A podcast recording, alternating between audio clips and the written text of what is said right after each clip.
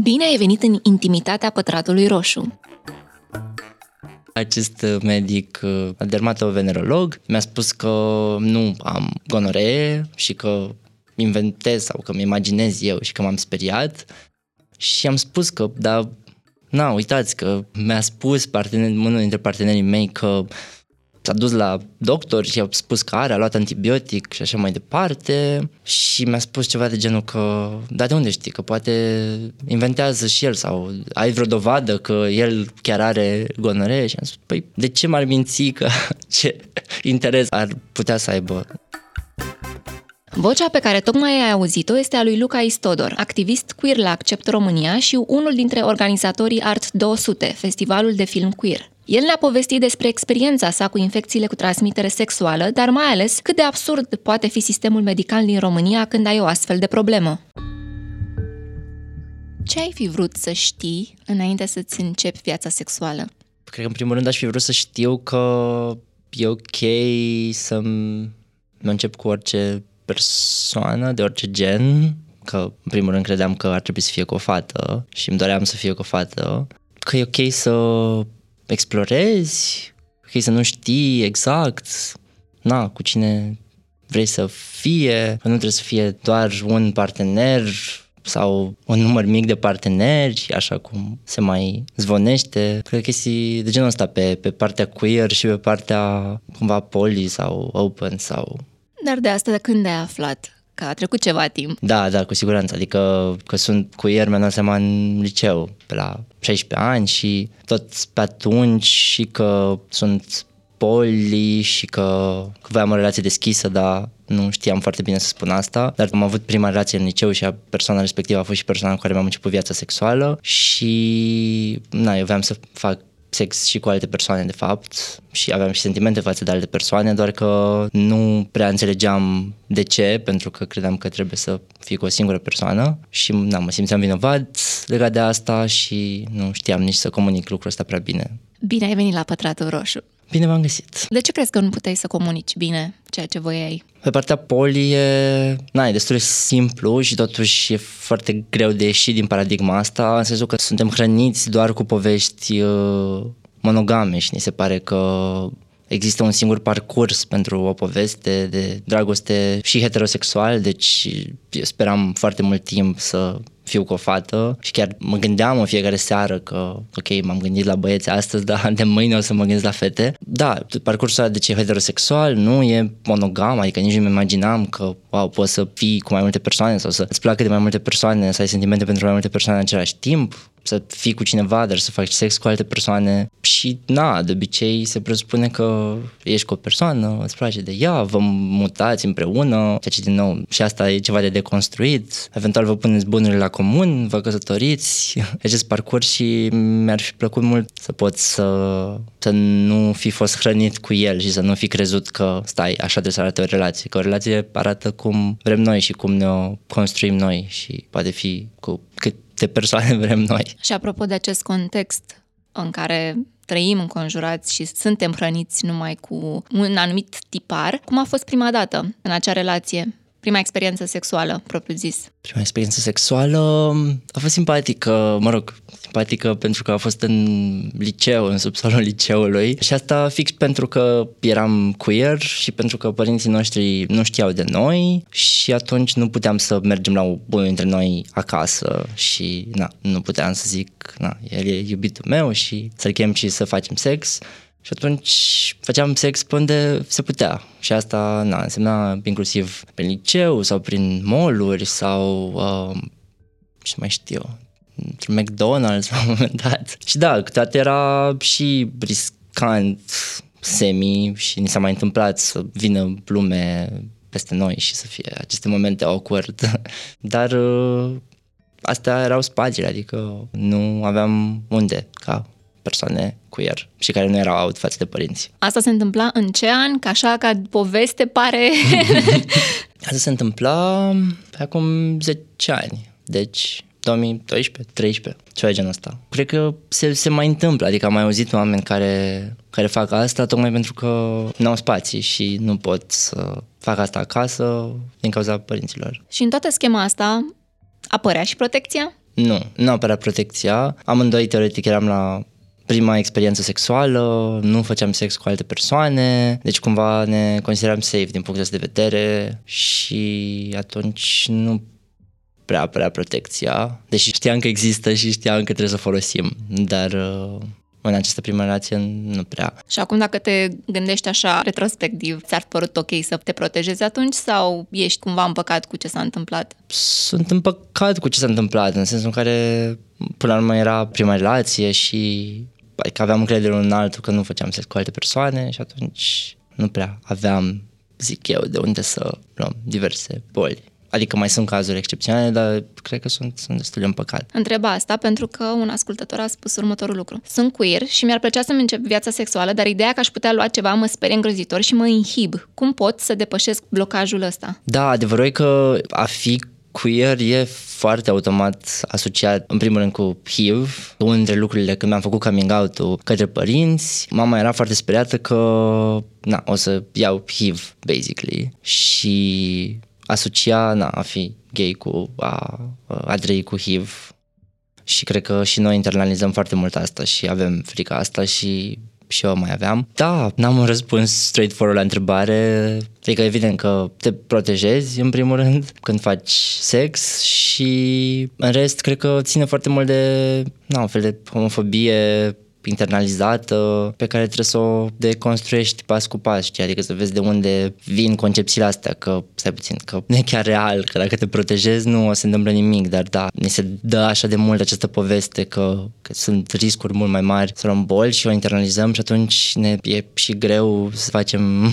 sex chiar dacă ne protejăm și chiar dacă ne luăm toate măsurile. Și asta se întâmplă și nu, nu doar în comunitatea cu asta e în general valabil.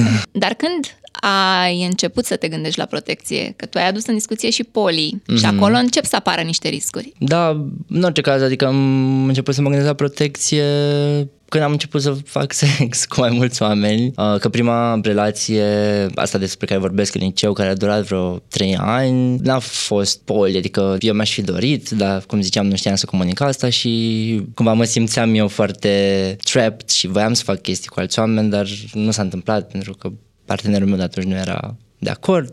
Când am început să mă gândesc la protecție, cred că în facultate, în primul rând, pentru că relația s-a terminat cam odată cu terminarea liceului și am plecat la facultate în SUA și acolo na, am început să fac sex cu mai mulți oameni. Sex uh, mostly protejat. Cumva știam teoria și nu a fost o chestie super intenționată. Adică așa am presupuneam că trebuie să fie, deci așa. Dar și partenerii presupuneau același lucru sau ai lovit de reticență pe planul ăsta? De cele mai multe ori partenerii presupuneau asta. Mă mai loveam de oameni, nu știu, pe Grindr sau pe multe aplicații de dating care spuneau că a, aș vrea să facem sex bareback, adică fără prezervativ. Adică nu s-a întâmplat de foarte multe ori, dar na, usually refuzam, adică nu mă vedeam cu ei mai ales pentru că na, era un om pe care nu-l cunoșteam, îl vedeam pentru prima dată și atunci nu mă simțeam safe să să fac asta. Dar uh, cumva cred că asta e o problemă pe care mi-o pun. E legat de la ce fel de sex folosești prezervativ, pentru că întotdeauna cumva cele mai multe cazuri am folosit prezervativ și protecție la na, sexul anal, penetrativ, dar la sex oral mi se pare neplăcut cumva. Dar în același timp și dat fiind experiența mea uh, recentă cu bolile cu transmitere sexuală, știam asta și e un risc că poți să iei o, o grămadă de boli prin sex oral, adică nu e nicio problemă și este cu atât mai uh, ușor să faci asta. Și da, mă gândesc acum ce mare trebui să folosesc mai des prezervativul la sex oral, nu ar trebui, n-am ajuns încă la o concluzie, dar...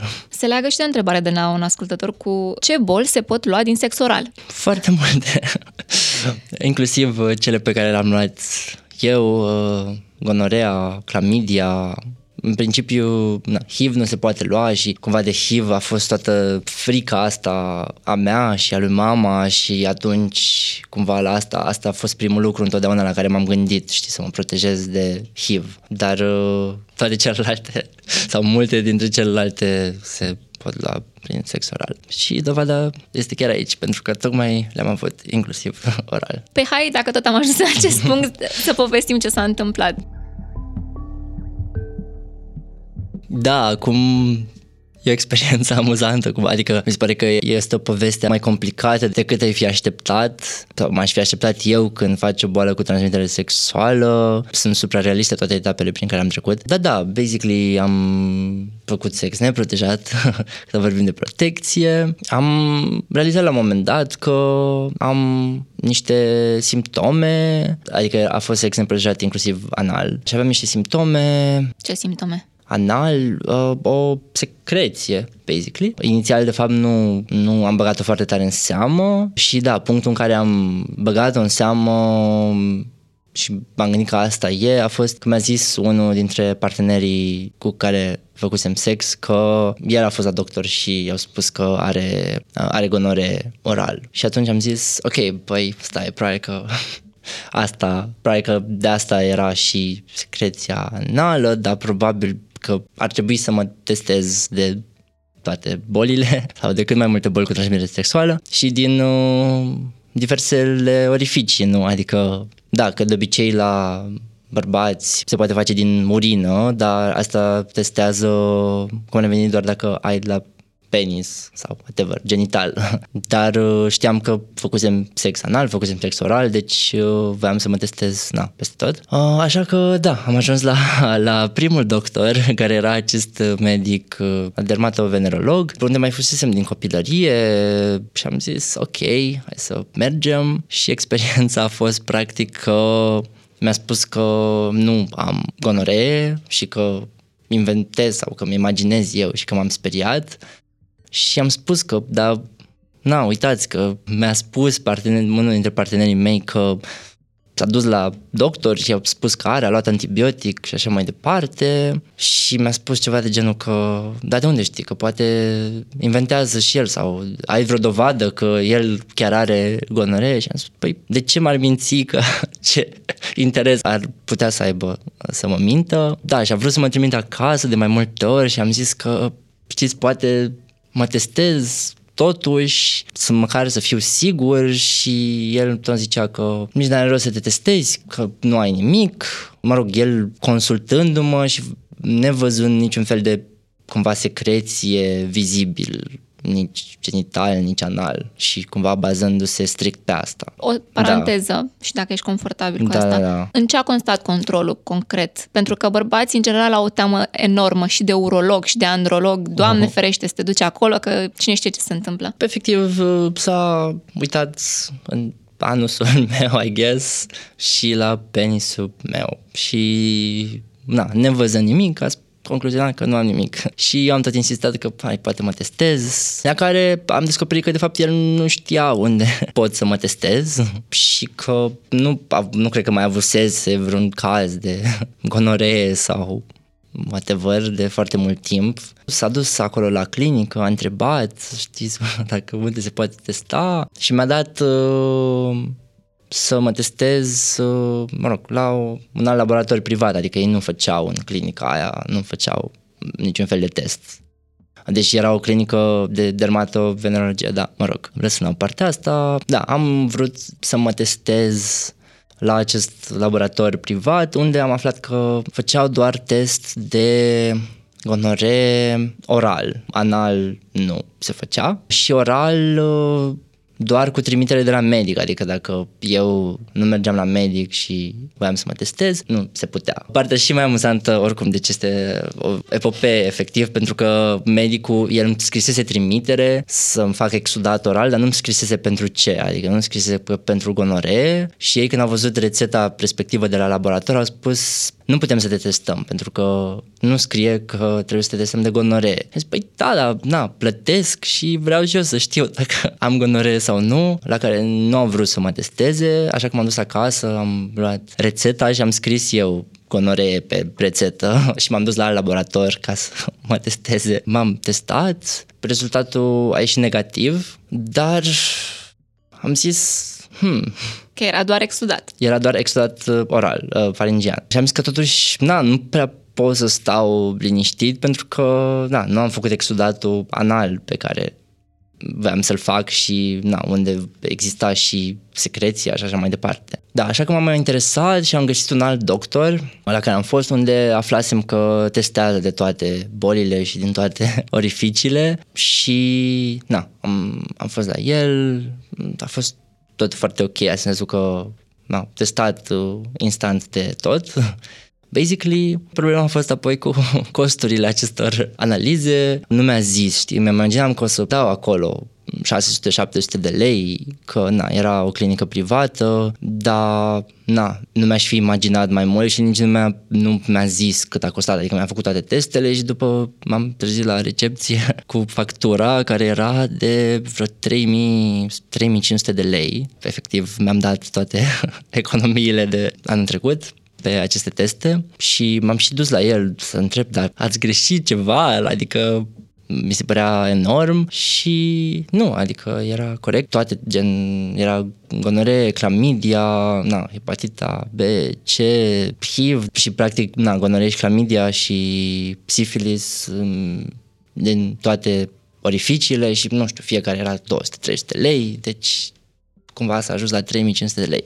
Ai căutat de curiozitate apoi pe site-ul clinicii respective prețurile să vezi dacă sunt coincid? Da, adică prețurile erau corecte. Nu, da, adică mi se pare important și asta cu banii că cine nu, și-ar permite, mulți, da. adică nu știu câți doctori de la stat fac asta, nu știu câți doctori în general fac asta și mulți oameni nu și-ar permite să dea 3500 de lei, adică am fost norocos că aveam eu momentul ăla. Și un lucru uh. de subliniat, când mergeți la doctor, indiferent ce analize faceți, să întrebați. Dacă nu vă spune el, e normal, ar trebui să vă spune cât costă fiecare în parte. Dacă nu vă spune, întrebați, tocmai ca să nu aveți genul ăsta de surpriză, să vă treziți că nu aveți de fapt cu ce să plătiți. Da.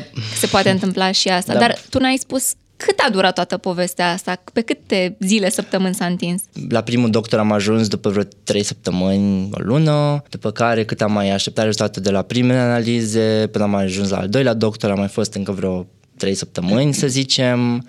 Deci, și după, să zicem, vreo două luni, jumate, trei, ceva genul ăsta. Așa, am, am ieșit pozitiv, da, la uh, gonore și clamidia și culmea, și oral și anal, nu mai știu care, una așa, una așa uh, și mi-a dat uh, acest antibiotic pe care l-am luat uh, vreo două săptămâni, ceva de genul ăsta. Ideea e că, în afară de gonoree și clamidia, mai ieșisem pozitiv la ceva bacterie oral uh, care se chema Mycoplasma hominis, whatever. A spus că după cele două săptămâni din primul antibiotic care se lua mm, oral, pastile, mai trebuie să fac încă un antibiotic injectabil pentru această bacterie Mycoplasma hominis timp de 10 zile, în fiecare zi câte două injecții, din acest antibiotic injectabil care se chema gentamicină și bine că mama cumva s-a panicat și a zis că cum, e cam mult 10 zile să faci antibiotic injectabil. Și a întrebat și alți doctori care i-au spus că gentamicina e un antibiotic na, care e super puternic și care s-a descoperit prin anii 80 sau ceva genul ăsta și că poate să-ți dea pierderi de auz și, mă rog, basically, mulți doctori mi-au recomandat să nu îl fac. Bine, dar Așa... el există. El există. Pentru ce există? Uh, nu știu, dar, uh, mă rog, înțeleg că... Fiind puternic, probabil are o gamă mai mare de da, da. afecțiuni pe care le acoperă. Da, și mă rog, ultima parte este că am ajuns la al treilea doctor, recomandat prin whatever, o cunoștință de a mamei, na, care s-a uitat la analize, că am povestit toată epopea și mi-a spus că această bacterie, whatever, pentru care teoretic trebuia să facă antibioticul ăsta timp de 10 zile, na, de fapt rezidă cumva natural în flora orală și că, da, era în exces dacă asta se reglează de la sine și că nu mai trebuie să fac niciun antibiotic. Și că bine că n-am făcut gentamicină 10 zile, că ar fi avut probabil efecte adverse și ar fi fost degeaba, basically. Deci, practic, o gonoree și o clamidia au uh, durat trei luni și trei doctori ca să da, ca să se rezolve, deși în mod normal iei un antibiotic 10 zile sau ceva de genul ăsta sau faci antibiotic injectabil, nu mai știu, o săptămână sau 5 zile. Deci e un tratament super standard și super scurt. Cineva a întrebat, toate infecțiile pot fi gestionate cu tratament? De exemplu, pentru că pentru HPV există vaccinul pe care poți să-l faci preventiv. Eu, eu mi-am făcut vaccinul HPV, dar în fine, și la HPV nu acoperă vaccinul toate tulpinile. Da, e complicat. Uh, nu știu foarte multe de HPV, dar da, știu că mi-am făcut vaccinul în SUA și că ar trebui să facă și la băieți în România. Super. Dar uh, cred că întrebarea asta are și un, uh, o nuanță de neînțelegere a bolilor și infecțiilor cu transmitere sexuală, că e dacă pot fi controlate cumva cu un tratament. Și aici răspunsul e da pentru toate, doar că diferă de la fiecare la fiecare. De la HIV până la, nu știu, pe care să o punem ca fiind cea mai light. Candidă, nu știu. da, right. Da, pentru, pentru toate există un tratament, mai greu de obținut sau mai ușor.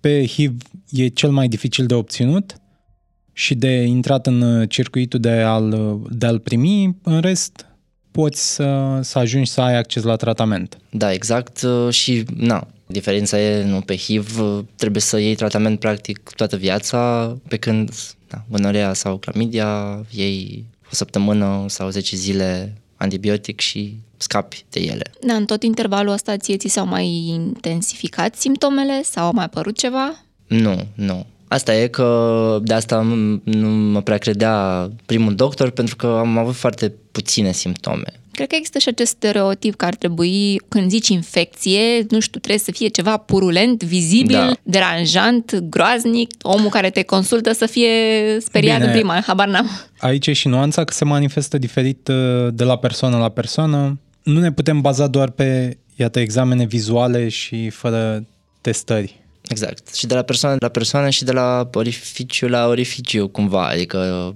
oral, de obicei, sunt mai puține simptome sau, mă rog, poate să fie confundat cu o altfel de infecție în gât sau poate să nu se manifeste deloc. Bine deci... că ai zis asta pentru că, iată, picăm pe o întrebare de la un ascultător. Poți lua infecții cu transmitere sexuală fără sex? Am aflat și eu că mai greu, dar se pare că da, în sensul că am întrebat și eu doctorul ăsta la care am fost, ar trebui să-mi anunț partenerii cu care m-am sărutat, mă rog, că am infecția asta oral și el a spus că da, că na, într-adevăr se ia mult mai greu, dar că se poate. Se poate lua și prin, nu un pupic, dar un sărut mai intens, da, se poate. Ține de sistemul imunitar al persoanei până da. la urmă. Dar e o, o nuanță pe care țin minte că ai adus-o în articol, că în America nu era așa. Apropo de experiența ta cu medicii, cum era acolo, de fapt, o consultație? Da, am fost în SUA la consultație de rutină, basically, ceea ce aici pare că s-ar fi întâmplat mai greu din moment ce îmi spunea că, că trebuie să am simptome ca să mă creadă. Acolo cumva mi se și recomanda, dacă mai mergeam la medic pentru whatever, ni se și recomanda să ne facem testele din, eu știu, 6 în 6 luni de STI-uri.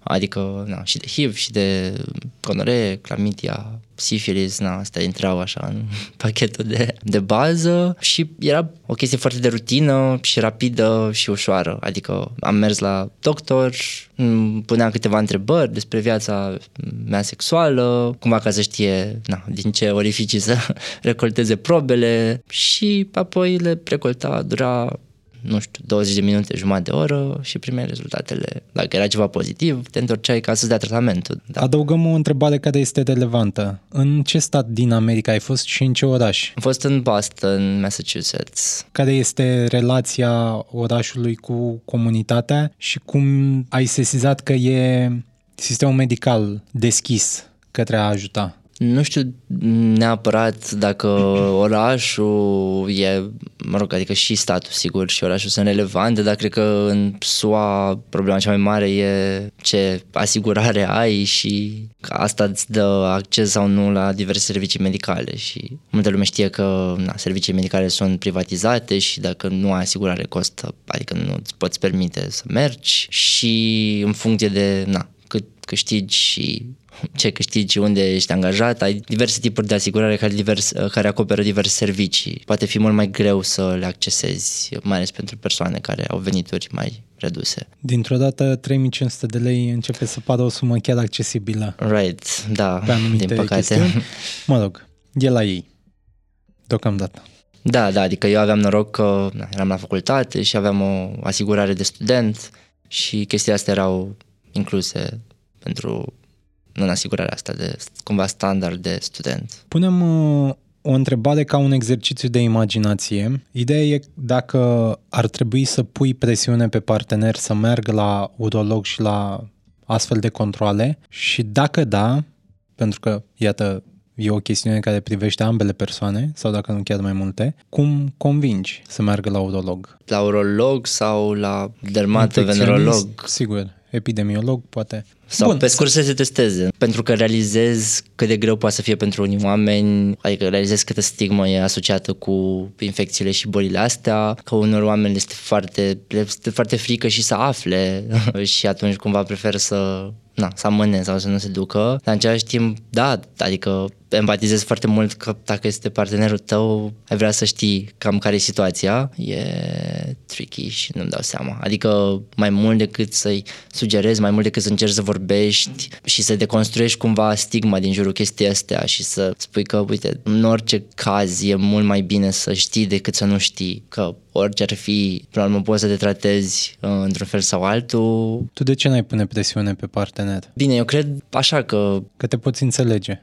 Că în general e mai bine să te poți înțelege și că cumva pare mult mai, adică direct mai conflictual, știi, și pare așa că ți-a intrat în cap și vrei ceva, decât să încerci să explici și să înțelegi să-l faci să înțeleagă și să deconstruiască cumva mecanismele și stigma din, din capul lui. Poate așa că suntem înclinați ca oameni să purtăm tot felul de microconflicte, cum ar fi ăsta cu protecția, că îi spunem prezervativ, că îi spunem în alte feluri, sau ăsta cu controlele. Și mă gândeam, ce, ce răspuns ți-ai dat tu legat de diversele feluri în care oamenii sunt reticenți la diverse astfel de subiecte? Adică de ce anume se tem? Sistemul medical, am înțeles, există și acest stigmat, clar, și teama de a fi judecat și de a urla cineva pe hol. Right. Tu, tu ăla, vino la testul de gonore. Dar ce mai e acolo? Stigma internalizată, în sensul că e ca și cum ești tu marcat cumva și cred că e și asta să afle, ok, afli tu, ai whatever, nu știu ce infecție și apoi trebuie să le spui poate și altor parteneri, e văzut ca ceva de rușine, nu? Poate poți să presupună că tu i-ai infectat, ca să zic așa, și tu ești vinovat. Rușinea poate n-ar trebui să aibă loc, Cu siguranță nu. E greu să deschizi subiectul. Plus, uh, cred că asta am avut și eu când am scris articolul, adică asta a fost prima frică înainte să mă decid că îl scriu, că ok, o să vorbesc despre asta, o să-l scriu și oamenii o să-l citească și o să știe despre asta și o să vrea mai puțin să facă sex cu mine sau să aibă de a face cu mine, că o să le fie frică că o să se infecteze și ei. Deși tu ai specificat foarte clar că ai un tratament. Dar... De ce ne uh, blocăm în prima parte a, da, a poveștii? Când, de fapt, gestul tău a fost cât se poate de responsabil. Tu puteai să nu te duci, să nu-ți faci nimic. Da, dar fiecare, inclusiv articolul pe care tu l-ai scris și a fost publicat pe Vice, inclusiv discuția noastră, la finalul lor, odată ce oamenii le parcurg, 2, 3, 5, 10 vor învăța ceva. Nu va învăța toată țara, nu va învăța toată societatea. Și trei oameni sunt suficienți pentru moment, că vor spune mai departe, într-o formă sau alta. În contextul ăsta, noi ne întâlnim aproape de perioada Pride, că tu ai menționat și momentul de coming out și acea perioadă de ascundere. Uite, prima dată când ți-ai făcut coming out-ul, cum a fost? Și către cine? Prima dată când mi-am făcut coming out-ul către o colegă de clasă care i-am zis că îmi plac băieții. Toată chestia a început cu mine glumind, între ghilimele, cu diverse colegi printre a opta, că nu știu, ne place de același băiat, că uite că băiatul ăsta e drăguț și, și ăsta e drăguț, nu știu ce și cumva după printre a noua, da, am început să răspund colegilor de clasă în mod uh, serios, că uite, nu erau doar glume, ci chiar uh, îmi plac băieții și reacțiile au fost uh, foarte ok. Lumea era era destul de open cu asta și cu părinții a fost cumva mai dificil, dar în liceu cumva s-a dus vestea și mai erau așa situații de glumițe răutăcioase sau așa mici incidente de bullying, dar foarte rar, adică mare parte în liceu lumea a fost lumea a fost ok cu asta. Cum le-ai recomanda tinerilor sau de ce nu și adulților în vârstă să-și facă coming out-ul? Cred că trebuie să fi, în primul rând, într-un mediu safe, adică trebuie să te gândești puțin, chiar dacă e un urge așa, adică chiar dacă simți că vrei să spui tuturor, simți că nu mai vrei să ascunzi asta, cred că mai ales față de părinți, eu timpul recomand puțină prudență, pentru că în mod pragmatic depinzi de părinți în cea mai mare parte și dacă vezi că părinții tăi na, sunt super homofobi sau știi că ar putea să aibă o reacție violentă sau să nu te mai susține financiar, mi se pare bine în primul rând asta, să evaluezi puțin riscurile și să nu te arunci să faci asta decât inițial cu persoane de încredere care crezi că ar putea să fie accepting cu prieteni și așa mai departe. Asta e una, adică mi se pare, mi se pare important să fii puțin prudent, mai ales în România în care servicii sociale nu prea există, dacă ești dat afară din casă de părinți, nu e ca și cum te ajută statul prea mult sau ai unde să te duci. La fel și incidente de violență domestică și așa mai departe, adică Asta e una dintre chestii.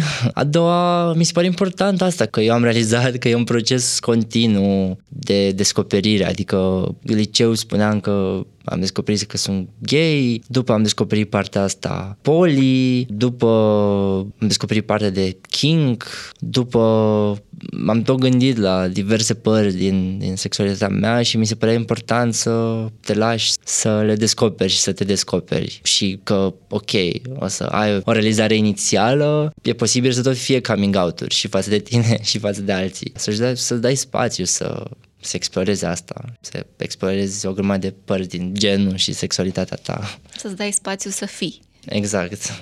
Atunci, sexul uh, și sexualitatea sunt această călătorie continuă și vezi ce mai găsești pe drum. Eu așa zic, da, adică eu simt că continui să descoper sau chiar să na, se schimbe modul cum mă raportez la sex și sexualitate. Dar de ținut cont să o faci într-o manieră totuși responsabilă.